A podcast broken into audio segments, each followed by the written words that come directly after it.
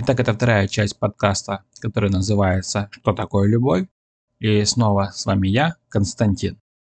Итак, я не дожидался ваших комментариев, специально не дожидался, потому что э, подкаст только появился, он новый, навряд ли сразу появятся на нем какие-то слушатели.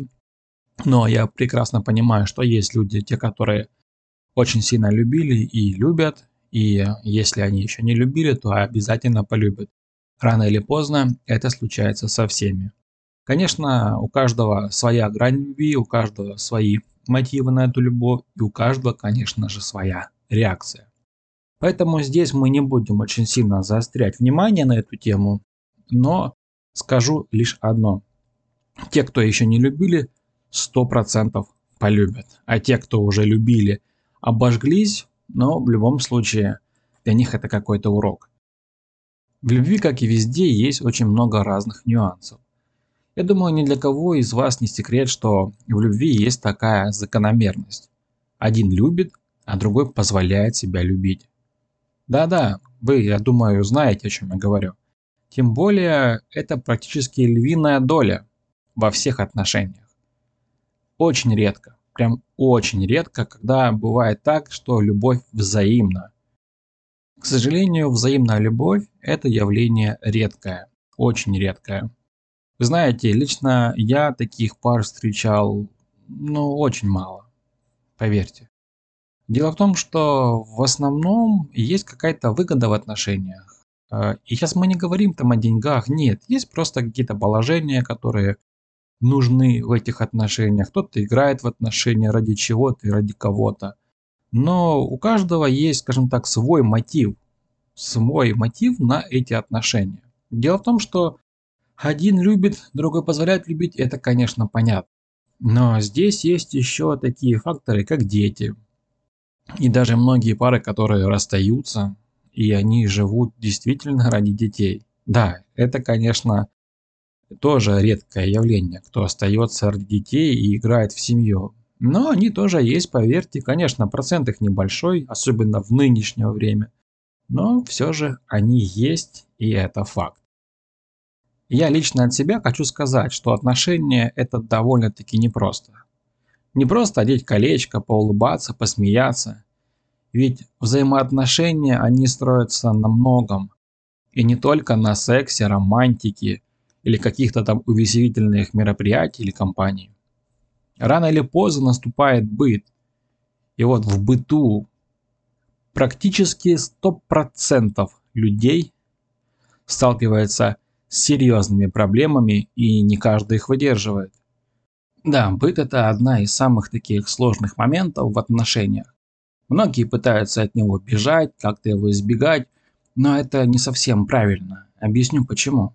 Потому что быт – это тоже часть отношений. И его нужно выстраивать так, чтобы не ломать эти отношения, а наоборот созидать. Зачастую самая первая ссора и скандал приходят именно тогда, когда романтические отношения сходят на нет. Да, приходит та самая настоящая бытовуха.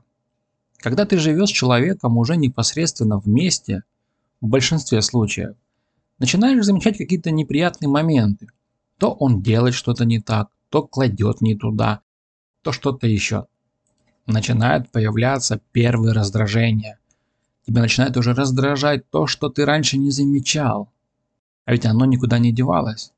Все было именно так. Просто мы это начали замечать. Мы сняли эти розовые очки и мы смотрим на ситуацию так, как она есть. Но это нам так кажется. На самом же деле мы начинаем раздражаться, потому что все не так, как хотели бы мы. Мы хотели вечного праздника, радости, постоянного кутежа, кто-то постоянного секса и радости, чтобы никто не переживал, чтобы никто не боялся, чтобы никто не уставал. Но такого не бывает. Всегда любой человек устает. Одному надоедает другой, и это тоже нормально. Вот в такие моменты и приходит самое неприятное. Именно в эти моменты человек очень сильно уязвим, потому что он находится на взводе. И из-за этого происходит очень много скандалов. Конечно, как ни крути, в любых отношениях бывает скандал. Но именно в эти моменты притирки мы либо с чем-то смиримся, либо разожгем такой пожар, который мы не сможем потушить. К сожалению, именно в эти моменты и происходит самое главное. Мы смотрим, к чему мы готовы, а к чему нет. Именно в эти моменты мы понимаем, подходит ли нам этот человек в быту. Мы смотрим, неужели мы сможем с этим жить постоянно. Ведь если мы выбрали этого человека, значит мы должны с ним жить долго. У нас будут дети, у нас будет, возможно, совместный бизнес. И раздражаясь так по любому поводу постоянно, это на нас наводит самый большой страх, который только в нас есть. И тут начинается мозговой штурм. Каждый начинает задумываться, а нужны ли ему такие отношения? Для чего ему эти страдания? Если он не может найти общий язык сейчас, то скорее всего он не сможет этого сделать и потом. Если на начальной стадии такие проблемы, то что ж будет дальше, когда совсем все приестся? И в это самое непростое время появляется самое главное, самое важное слово, которое, скорее всего, вы уже слышали неоднократно. Но, как зачастую бывает, никто его на самом деле не применял. Название этого слова – компромисс. Именно это слово способно спасти любые отношения. Именно это слово дает нам возможность не замечать или стараться не замечать те грехи, которые делает наш любимый человек. Казалось бы, самое простое слово. Мы слышали его неоднократно. Иногда даже потребляли его постоянно и говорили нашим друзьям и знакомым, найдите компромисс. Ну а сами, столкнувшись с такой ситуацией, мы про него совершенно забываем. Да, это слово нужно не только знать, его нужно уметь правильно применять. И тот, кто правильно это делает, сто процентов найдет решение даже в самой сложной ситуации. Да, в отношениях нужно уступать. Если нам дороги данные отношения, мы должны научиться это делать. Мы здесь не говорим о том, что нужно стать подкаблучником или тому хуже. Нет. Мы должны просто идти друг другу навстречу, и компромисс, он подразумевает собой не только один уступает, а другой этим пользуется. Нет. Компромисс – это тогда, когда каждый от чего-то отказывается и принимает сторону своего любимого человека. Это касается и мужчин, и женщин. Если только один будет идти на компромисс, а другому это не нужно, то зачем тогда такие отношения? Мы выстраиваем взаимоотношения, а не потребительское отношение. Мы не хотим просто давать постоянно, чтобы мы только давали, нами пользовались, а взамен ничего не давали нам. Поэтому слово компромисс здесь как не есть кстати.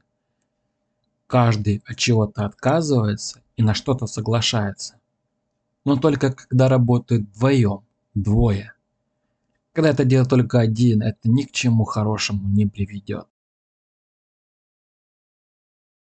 На этом я завершаю второй выпуск подкаста «Что такое любовь» и хочу сказать вам кое-что важное. На сегодняшний день уже создан канал в Телеграме, создано сообщество ВКонтакте и вся необходимая информация отправлена для Яндекс Музыки, чтобы там подкаст тоже размещался.